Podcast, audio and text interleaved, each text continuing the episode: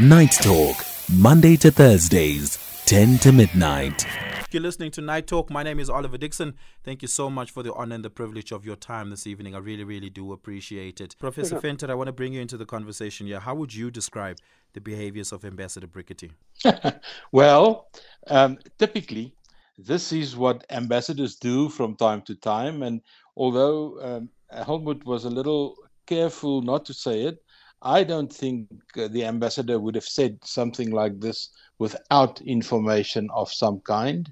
The way in which he posed it, um, where he said it, and the kind of uh, commitment, like to stake his life on it and things like that, I think those are, are hyperbolic stuff. It's not. Um, it, it, it's just to indicate the the seriousness with which he mentioned it. But I think there was something and the report, although I wouldn't call it a whitewash, all um, government commissions, if I can use a metaphor out of rugby, um, are uh, a, a, kick for touch. Yeah. In other words, if, if something happens, like now this building that was uh, uh, burned in in Joburg uh, last week. Yeah. The first thing the premier did was to appoint a commission of investigation. Now, in theory, it's very good because now you get down to the bottom of it. But typically, what what governments do, they appoint a commission one to buy time. In other words, to find out exactly how can we manage this thing because commissions take time to appoint and this and that and the other. Yeah. Then the commissions do their work. They do their work based on a very specific mandate. And that is the most crucial part of any commission. What is your mandate? And whoever um, defines the mandate or, or, or writes up the mandate or develops the charges for the for the commission. That is how the commission will work. Let me give you two examples. Um, a very interesting one is the Phala Phala investigation by the by the uh, acting uh, public um, um, protector. Uh, protector. For a moment, I, I lost that. What she did, she took the instruction and she uh, went in a very narrow, almost technical way into those questions because she took each of those questions and she never moved outside the the the parameters of those questions. Yeah. We call that a technical investigation. Now everybody afterwards says, but what about this? What about that? If you read the the question posed to the public protector by the DA and I think the EFF, yeah. it was to investigate whether the president did something wrong in terms of the handbook uh, applicable to politicians. Well, that's all she did. Now, here we've got a very similar situation. If you look at the instructions to that commission, um, it involved a very technical analysis, and this is exactly what they did. But three questions, and I haven't seen the report because it wasn't published. Yeah. But three questions in my mind um, is still unanswered. The one is why would the ship well, firstly, something that Helmut did not touch on, but it is contextualizing, the level of sanctions against Russia is wide and it includes, for instance, trade and it includes Lady R. Therefore, what the ship did, point number one, it uh, switched off its transponder. In other words, it wasn't visible to anything uh, other than with a visual eye. So that's the one question. Why would it switch off its transponder. The second thing is, which Helmut mentioned, why would the ship uh, dock at Simonstown, which is a naval dockyard? Um, it doesn't have any of the of the import export kind of facilities. Um, that could have happened in Cape Town or Yeah. Port Elizabeth or Durban is even better. Durban is much better. And Durban Harbor is usually used for the importation of military stuff like tanks Yeah. and the export of everything. They could so that is a question that wasn't answered. And then the last one is why do it at night under spotlights? The thing that I do not have an issue with um, is that ammunition was downloaded. Um, that is that is open source material. If you look at the um, Standing Committee in Parliament on Defence, it was reported to that committee that we ordered things in 2018 or 2019 AK-47s, AK-47 rounds. I think Helmut explained that very, very accurately. So there is no issue about that. That is yeah. not national security. That is normal for nations to do. But I do think that something was loaded. And now, again, we technical. Um, the president said no, ammuni- no arms, uh, nothing of the kind, no, no um, uh, uh, guns or whatever. But would that include um, uh, like uh, parts or, or, or, or, like a fuse? I mean, if you if you sell a bomb, it is a it is a it, it, is a complete piece of military arsenal. Yeah. But if you only only sell the front end, is that still ammunition or is it not ammunition? I don't think so. So I think technically he's absolutely but, but how, right. How different he, would that he, be, say, for instance, to Lafarge allegedly selling?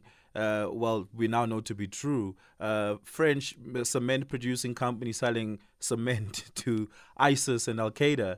Um, it's not the weapon that kills, but it's definitely a material used uh, by what is an illegal regime. Yeah, well, well, that that is the shady world we live in, and this one, uh, I think um, Helmut was also right that they waited too long for the investigation. They allowed it. I mean, the fact that people went down there with cameras to take pictures, and we now know that the um, ammunition that was downloaded was offloaded in Mookgophong about 48 hours later. So that is open stuff.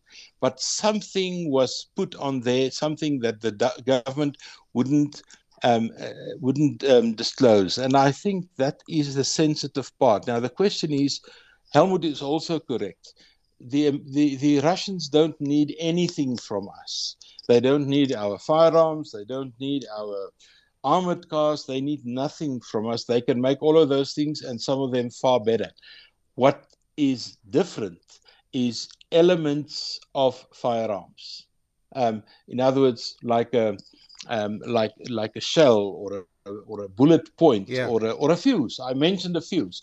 Those things are outside um, this discussion, and personally, I think something like that definitely happened, and the American in, um, intelligence um, uh, uh, guys got sniff in the nose of something of this, but they didn't know exactly what. And now your question, what about the ambassador? Well, I don't think the ambassador is in trouble at all. I think uh, he's he's covered by Biden and by Blinken, the the secretary for for for foreign affairs.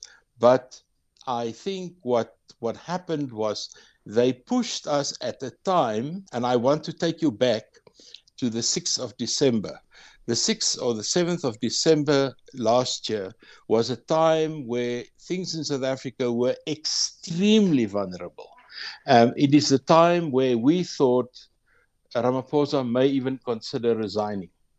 Yeah. The Phala Phala issue, the the the uh, questions in Parliament, um, that all came to uh, a point on the 13th of December, if, if my memory serves me right. And then within a week after that, we had the ANC conference. So yeah.